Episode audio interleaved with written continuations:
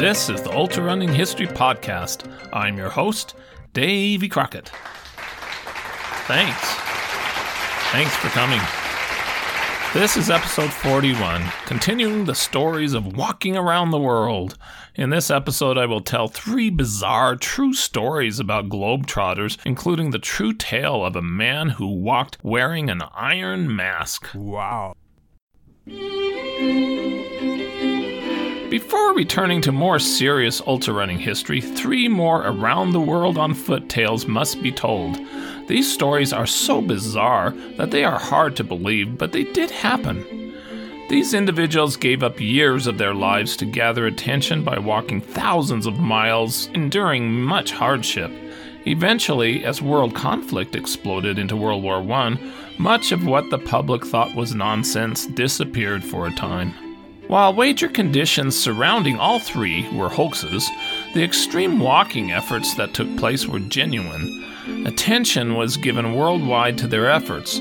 Commenting on one of them, it was written, He is one of the oddest of the cranks that have ever started to go around the earth. The man in an iron mask was a prisoner held in a French prison during the 1600s. Books, theatrical plays, and movies have been produced involving his story. In 1847, Alexander Dumas, author of The Three Musketeers, wrote a fictional tale about the man in the iron mask, which captured the imagination of readers in the 19th century. Who was the man in the iron mask? What terrible truth about him so threatened the King of France that he personally ordered the prisoner kept in almost complete isolation, forbidden even to speak his own name?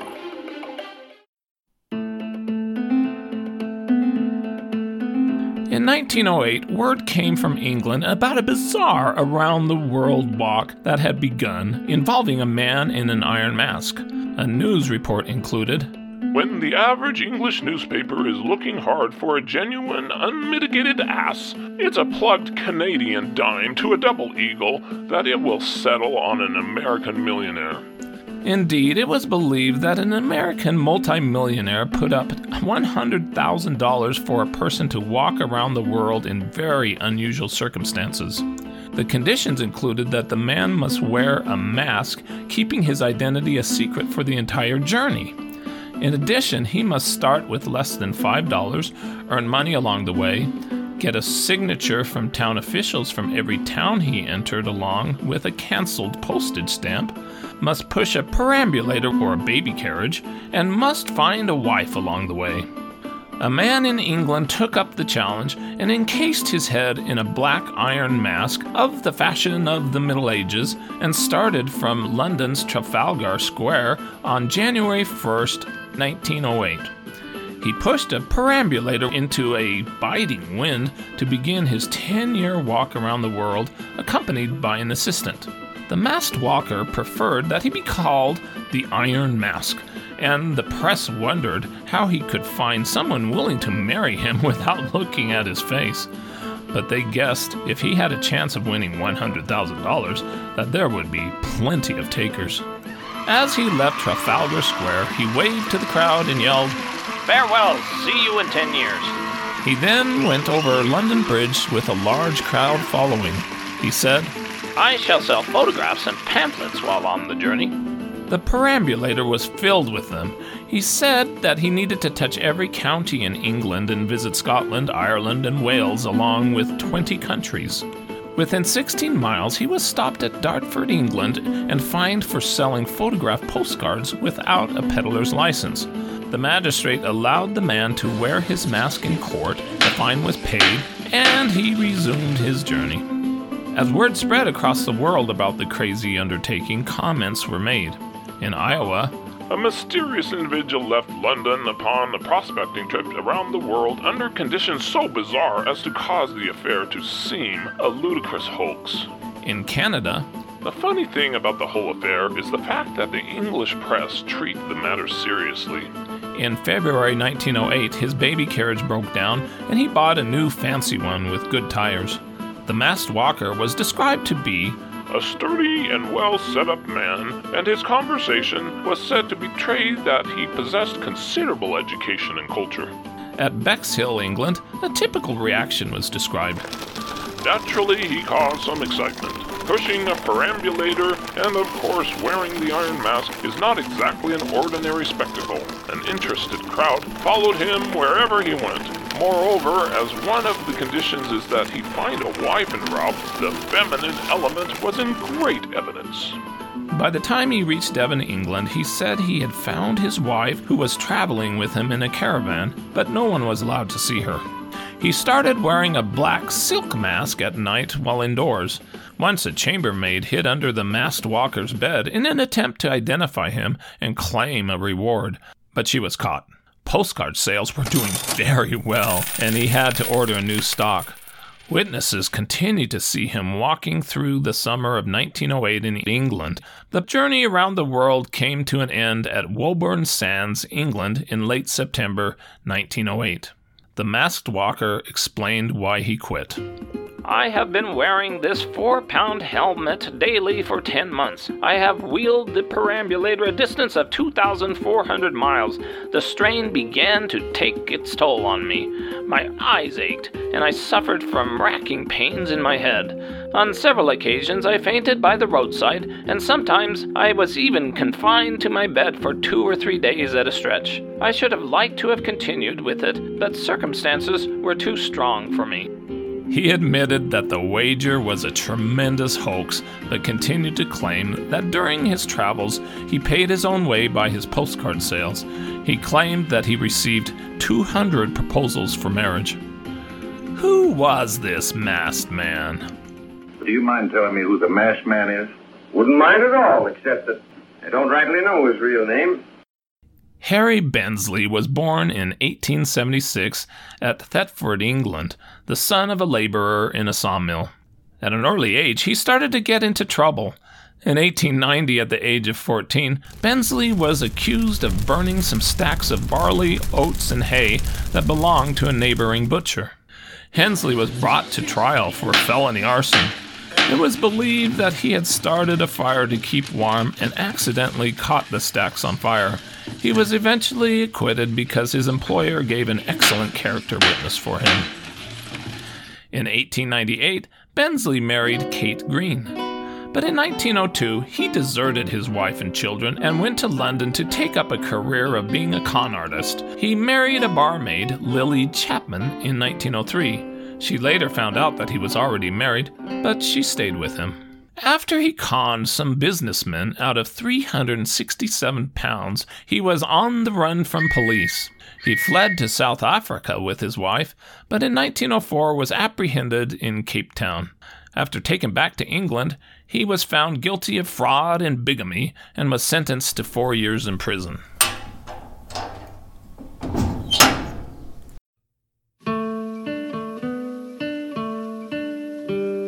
When Bensley was nearing his release from prison, he was concerned about what he would do for a living once out of jail. After reading the best selling book, The Man in the Iron Mask, it inspired his plan for a hoax. I began to draw mental pictures of myself passing through life with an iron mask over my face. Gradually, they took shape and substance, and I began to evolve a scheme by means which I could make it a source of profit. I thought of several plans, until at last I hit upon the idea of walking round the world for a bogus wager. I spent the remaining weeks of my imprisonment perfecting my plans, writing each detail over and over again on my slate. After getting out, he obtained the mask and the perambulator, and then hired a young man to be his assistant, giving him false promises of a third of his winnings.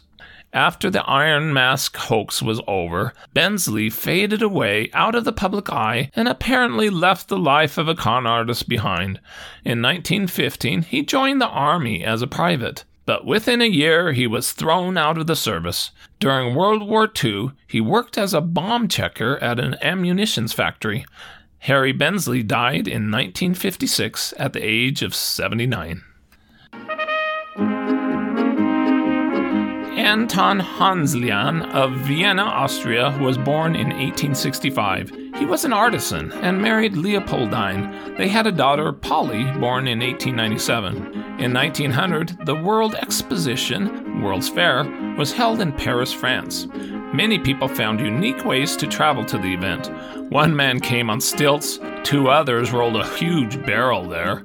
Hanslian decided that he would take his wife and daughter to the expo, walking all the way, pushing them in a perambulator, a large baby carriage. The Hanslian successfully arrived in Paris, a distance of 1,200 miles, after less than two months in June 1900. While in Paris, Hanslian said he met a wealthy man who offered him a wager if he could push his wife and daughter all the way around Europe in two years. He took up the challenge, built a larger, sturdier perambulator, and included a linen hood that could be raised in bad weather. Hanslian needed to start without money, send postcards from each place he visited, and obtain certificates from local officials. To raise money, the Hanslians would sell postcards along the way. They started from Vienna, Austria on September 12, 1900. We left Vienna full of hope and joyous anticipation. We had no idea what tolls, difficulties, and dangers were before us. The weather was good and the people friendly, and the postcards we sold and the lectures I gave in the village inns brought us a goodly sum of money. Hanslian's vehicle, with occupants and provisions, weighed more than 450 pounds. Under the seat was a compartment where he stored a tent, some sleeping blankets, and food. He first headed west and walked through Germany, where they spent a month living in the lap of luxury because of the generosity of the people. When they reached Holland, things were different because he didn't speak Dutch. He had difficulty even getting milk for little Polly. After walking through France, crossing the English Channel, and arriving in London two months into their trip, he spent the next few months walking and pushing through England, Ireland, and Scotland. About his wife was written Tiring through his task may be child's play to that of his wife, who had to sit in the small vehicle all day, and often when she rises from it is so cramped that she can hardly stand.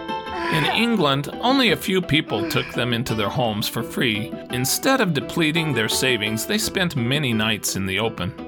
We were protected only by our blankets and reserve clothes and by branches of trees against the inclement weather. Our humble meals, too, we took mostly outdoors, and they often consisted of nothing but potatoes while we baked in a wood fire.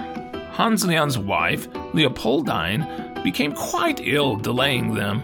They stayed in a run down hut and suffered from hunger. Little Polly cried incessantly.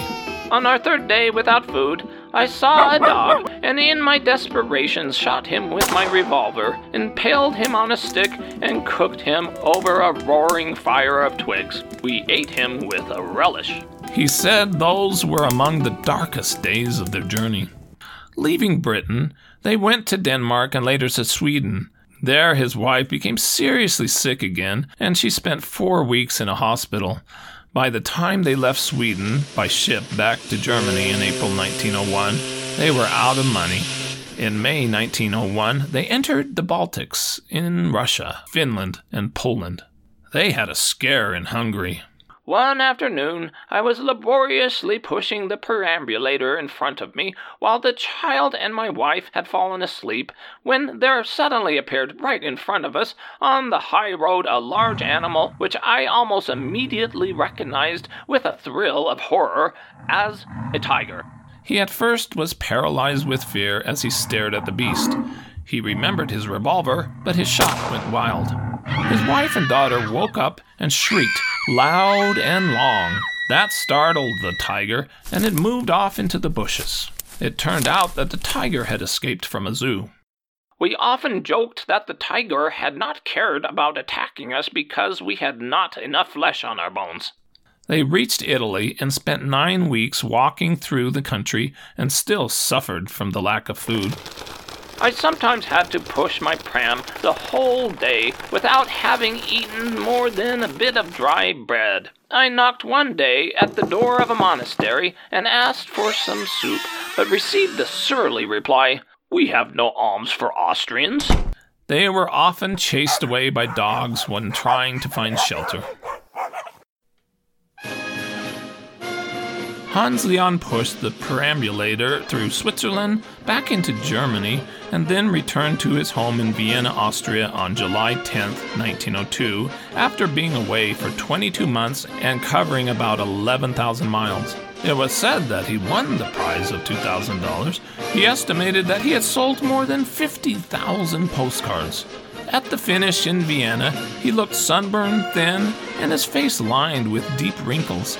It was obvious that they had suffered. Leopoldine Hanslian also looked very worn, but in contrast to her parents, the six year old girl looked round cheeked and bright, though her face and hands were as brown as those of a gypsy child. Hanslian wanted to continue. He claimed to accept a new $10,000 deal with a Vienna sporting club to extend his walk to be around the world, pushing the carriage, returning within six years. On October 3, 1902, they set off again, heading through Germany, England, and on to America. After six months, they steamed from Liverpool, England, and arrived in New York City on April 9th. New Yorkers observed, Hanslian is on a tour of the world. He pushes before him a wickerwork go cart in which are seated his wife and child. He stows away the few utensils for camp cooking. The object of his journey is to walk around the world within six years. The vehicle is a chair, much like those in use on boardwalks at seaside resorts. On their third day in the city, they were pedaling on Broadway members of the Children's Society became concerned and reported them to the police. They were arrested for vagrancy and charged with forcing their six year old daughter to beg.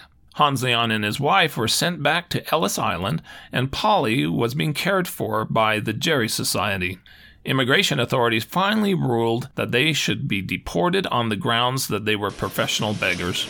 They all arrived back to Liverpool, England on March 6, 1903. They stayed in Great Britain for six months, earning money for a return trip. In July 1903, at Sunderland, England, Leopoldine Hanslian gave birth to a daughter, Rosa. She died two months later in London. Four months later, in November 1903, the Hanslian family again took a steamer across the Atlantic, this time to Quebec City, Canada. Leopoldine Hanslian was pregnant again, but still wanted to make the trip. In May 1904, when she was eight months along, after traveling many miles in Canada, they neared the U.S. border at Windsor across the river from Detroit. A crowd of small boys followed him down the street in Windsor, tantalizing him with rude jibes. Hanslian mistook a man for being one of his tormentors and knocked him down with a monkey wrench. The man was just standing nearby watching. Before Hanslian could be arrested, he hustled onto a ferry and crossed the border over to Detroit. At Grand Junction, Michigan, Leopoldine Hanslian gave birth to a daughter, Bertie Emily Hanslian. Oddly, the baby didn't continue the journey with them. They evidently found a family to care for her, and they never came back together. She would be raised in Michigan, where she would live until her marriage in 1921. The Hanslians continued on. At St. Louis, Missouri, they visited the World's Fair and gave appearances there. But Hanslian soon became very ill. They had to stay many weeks in the city and depleted their funds. After being in North America for a year, they arrived in Topeka, Kansas, where Hanslian spent a few days repairing the carriage. He was being called the champion walker of the world. For some reason, Hanslian started to fabricate their story, which is a shame because he still appeared to be walking without taking rides. He was telling people they started their American walk at New York City instead of coming from Quebec City, Canada.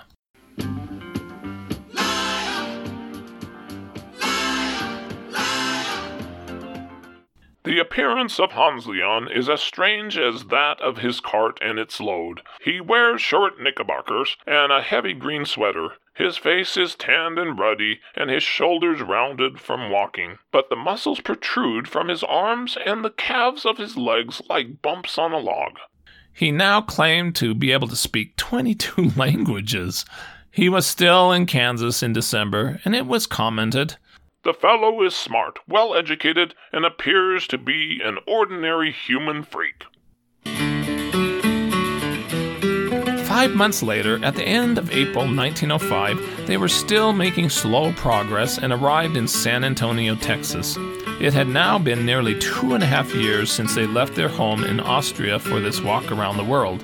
He said that the roads in America were by far the worst of any he had traveled, but he did like the people of the country. Soon afterwards, they contracted yellow fever and also struggled getting stuck on sandy Texas hills. They decided to abandon their westward walk near El Paso, Texas. While heading back near Houston, Leopoldine Hanslian gave birth again on September 1st, 1905. Sadly, either the child died or they again found a family to care for the infant because it was not with the Hanslians later on.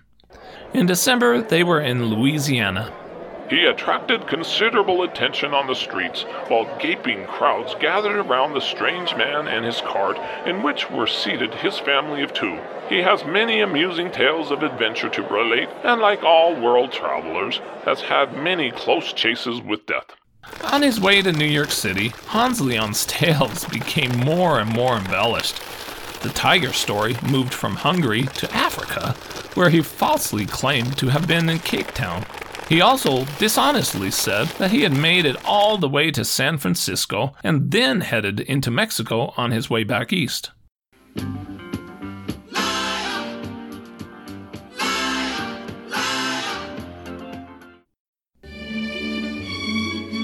In September 1906, they were in Pennsylvania. Leopoldine Hanslian commented that she was tired of spending her life traveling in the carriage. She was again pregnant. At Pittsburgh, he set up his tent in an amusement park, Luna Park, for a free exhibition to attract people to the new park. He said he earned $1,500 while at Pittsburgh. At Chambersburg, Pennsylvania in November, they no longer could stay in their tent because of the cold weather and were dependent on finding generous lodging in hotels. Hanslian went in search of a room while his wife and daughter guarded their belongings. Each of the hotels said they were full. He returned to his family and told them the bad news. The crowd there was annoyed because they knew there were actually plenty of rooms. The newspaper eventually let them stay at their office. This was gladly accepted, and a hasty bed was made with blankets carried by the party. After some food had been eaten, obtained at a restaurant, the mother and daughter went to sleep. By the end of November 1906, they arrived in Philadelphia, Pennsylvania. He told a false tale about his travels in Arizona, where he didn't go. For four days the travelers went without water and were only saved from death by a slight rainfall which he caught in an outspread canvas. He claimed that since his trek began, that he had worn out 95 pair of shoes and 8 suits of clothes. At the end of the year, 1906, the Hanslians were welcomed into New York City, the same city that tossed them out less than three years earlier. On February 6, 1907, Leopoldine gave birth to her third child while in America, a son, Robert Hanslian, in New Jersey. It is again puzzling that they again gave their infant away.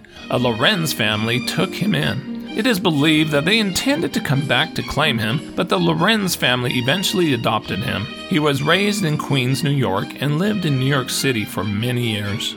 The Hanslians left America during the spring of 1907, going back to England.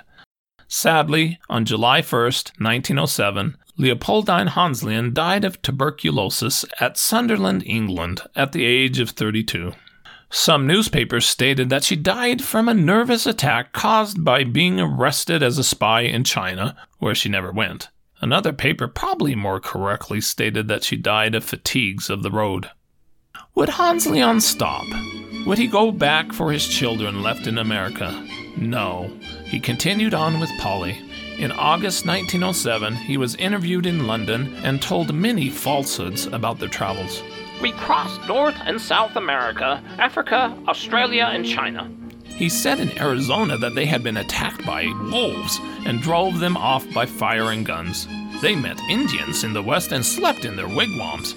In China, he said that they were arrested as a spy. He commented, The load is lighter now, for my wife died in Sunderland. Hanslian claimed that they returned to Vienna, Austria on October 29, 1907, after being away for more than seven years. A newspaper announced that Hanslian won the wager somehow, that he walked 31,250 miles, averaging 12 miles per day, and took 18,000 photographs. It is estimated that he actually walked about 20,000 miles. He traversed Europe, America, Australia, and China, and got into trouble during the Russo Japanese War, narrowly escaping being shot as a spy. The article stated that he only won half of the $10,000 because his wife had died before returning. Hanslian died that year in 1908. By 1900, strangely, some ultrawalkers started to roll large and even enormous barrels along the way as they walked. Do a barrel roll. Two Austrians rolled a barrel more than 1,000 miles to the Paris World Exposition in 1900. Others copied their feat.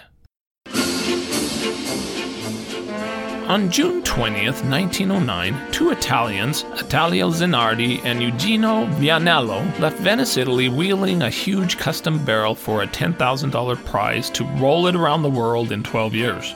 They started without money and planned to live on selling postcards and putting on exhibitions of their rolling home. The two only spoke Italian and carried a book to be signed by officials of the towns they passed through. The barrel, which is of their own manufacture, is divided into two compartments, one of which is provided with a swivel seat in which one of the travelers sits while his companion pushes the strange vehicle. The interior is so constructed that one of the travelers can be seated inside, retaining always an upright position, while his companion pushes the barrel along the road. They take turns at doing this. Half of the inside of the barrel was constructed as a kitchen, while the other half was used as the seating compartment. The entire barrel could be used as a bedchamber for both walkers. It was made of oak, reinforced with iron hoops. It was six feet long, four feet high, weighing 480 pounds, but nearly 900 pounds with their contents. After four months, the two rolled into Paris, France. They were escorted out of Paris by a brass band of the Paris Barrel Makers Union. They next headed to the coast and then crossed the English Channel to Dover, England. They arrived in London, England at the five month mark and appeared at the Palace Theatre sharing their experiences thus far. Their rate of progress had averaged about 18 miles per day. They said that their toughest stretch of road was going up and over Simplon Pass in Switzerland. They rolled their barrel to the summit in 36 hours and descended the other side in four. Unfortunately, the rapid rate of progress had the results of damaging their barrel slightly. Two dogs started with them, but both died due to the physical difficulty of the trip. In Switzerland, they obtained a St. Bernard puppy, which rode in the barrel while young and then provided protection along the way. From Germany, they claimed to travel through Russia, Austria, Spain, and Portugal. They said that they had been attacked by a gang of robbers with a giant St. Bernard dog in a Russian mountain pass. One of the travelers received stab wounds in the arm and stomach, but both succeeded in making their escape after leaving a memento of their proficiency in the art of self defense in the canine which they stretched lifeless on the ground during the struggle. More than three years into their travels, on December 4th, 1913, the two arrived at New York City from France on the French liner Niagara. They were listed as tourists on the ship manifest. They claimed that they had covered about 24,000 miles during the past three years in Europe and immediately started rolling towards Yonkers, New York.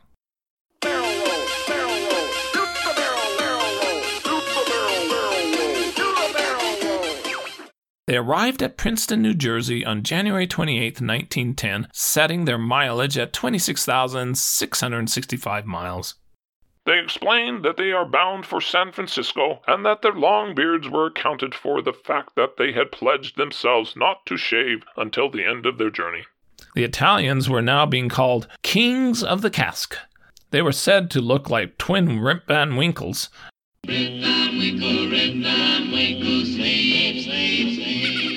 After America, they planned to roll through Australia, Asia, Africa, and then back to Venice.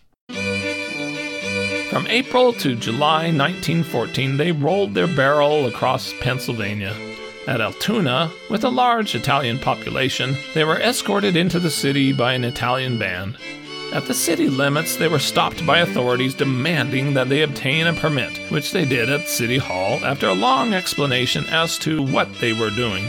They are frequently required to sleep in their barrel. When they do this, their dogs take up a position about 15 feet on either side of the barrel and give alarm in case a person approaches. They make an average of 3 miles per hour on good roads where there are not too many hills. Roll out the barrel. Roll out the barrel. We'll have a barrel of fun. We'll have a barrel of fun. Witnesses watched them go from town to town. They have two small dogs that trot along with them, oftentimes running along the top of the cask while it is in motion. The men cover an average distance daily of about 15 miles, sometimes attaining 20 to 25 miles when the roads and weather are unusually good. At Pittsburgh, Pennsylvania in June 1914, police confiscated their barrel for a while until the two could explain what they were doing. Once it was learned that they were out of money, the police put them up at their station. The two said that a condition of their wager was for them to pick up a dog each year, and that in New York, a gang took their four dogs and their belongings. They now had just one dog that walked along the top of the barrel as it rolled. Dozens of Pittsburgh Italians gathered to greet their fellow countrymen. Both men were in excellent health, and the dog showed no signs of becoming dizzy as the party left Pittsburgh. The two suddenly stopped their barrel rolling for several years. Vianello settled in Detroit, Michigan, and served in World War I as a private. He applied for American citizenship in 1920 and was employed as a waiter. Zanardi settled in Chicago and registered for the World War I draft while living there. In July 1921, Zanardi showed up at Rockford, Illinois, rolling the barrel again with a new partner, Lorenzo Pellegrin. They said they needed to complete their journey by 1924. Nothing more was heard about their trek. Vianello died in 1956. Others would attempt crazy stunts going around the world, such as walking backwards, a man even tried to circle the globe wearing handcuffs, getting continually arrested when the police thought he was an escaped prisoner. Stay tuned for the next episode when the story of the first verified walk around the world will be told. With that, this is Davy Crockett, and this is the Ultra Running History Podcast. I hope you run fast and far, enjoy life, get outdoors, and most of all, stay safe and don't take unnecessary chances.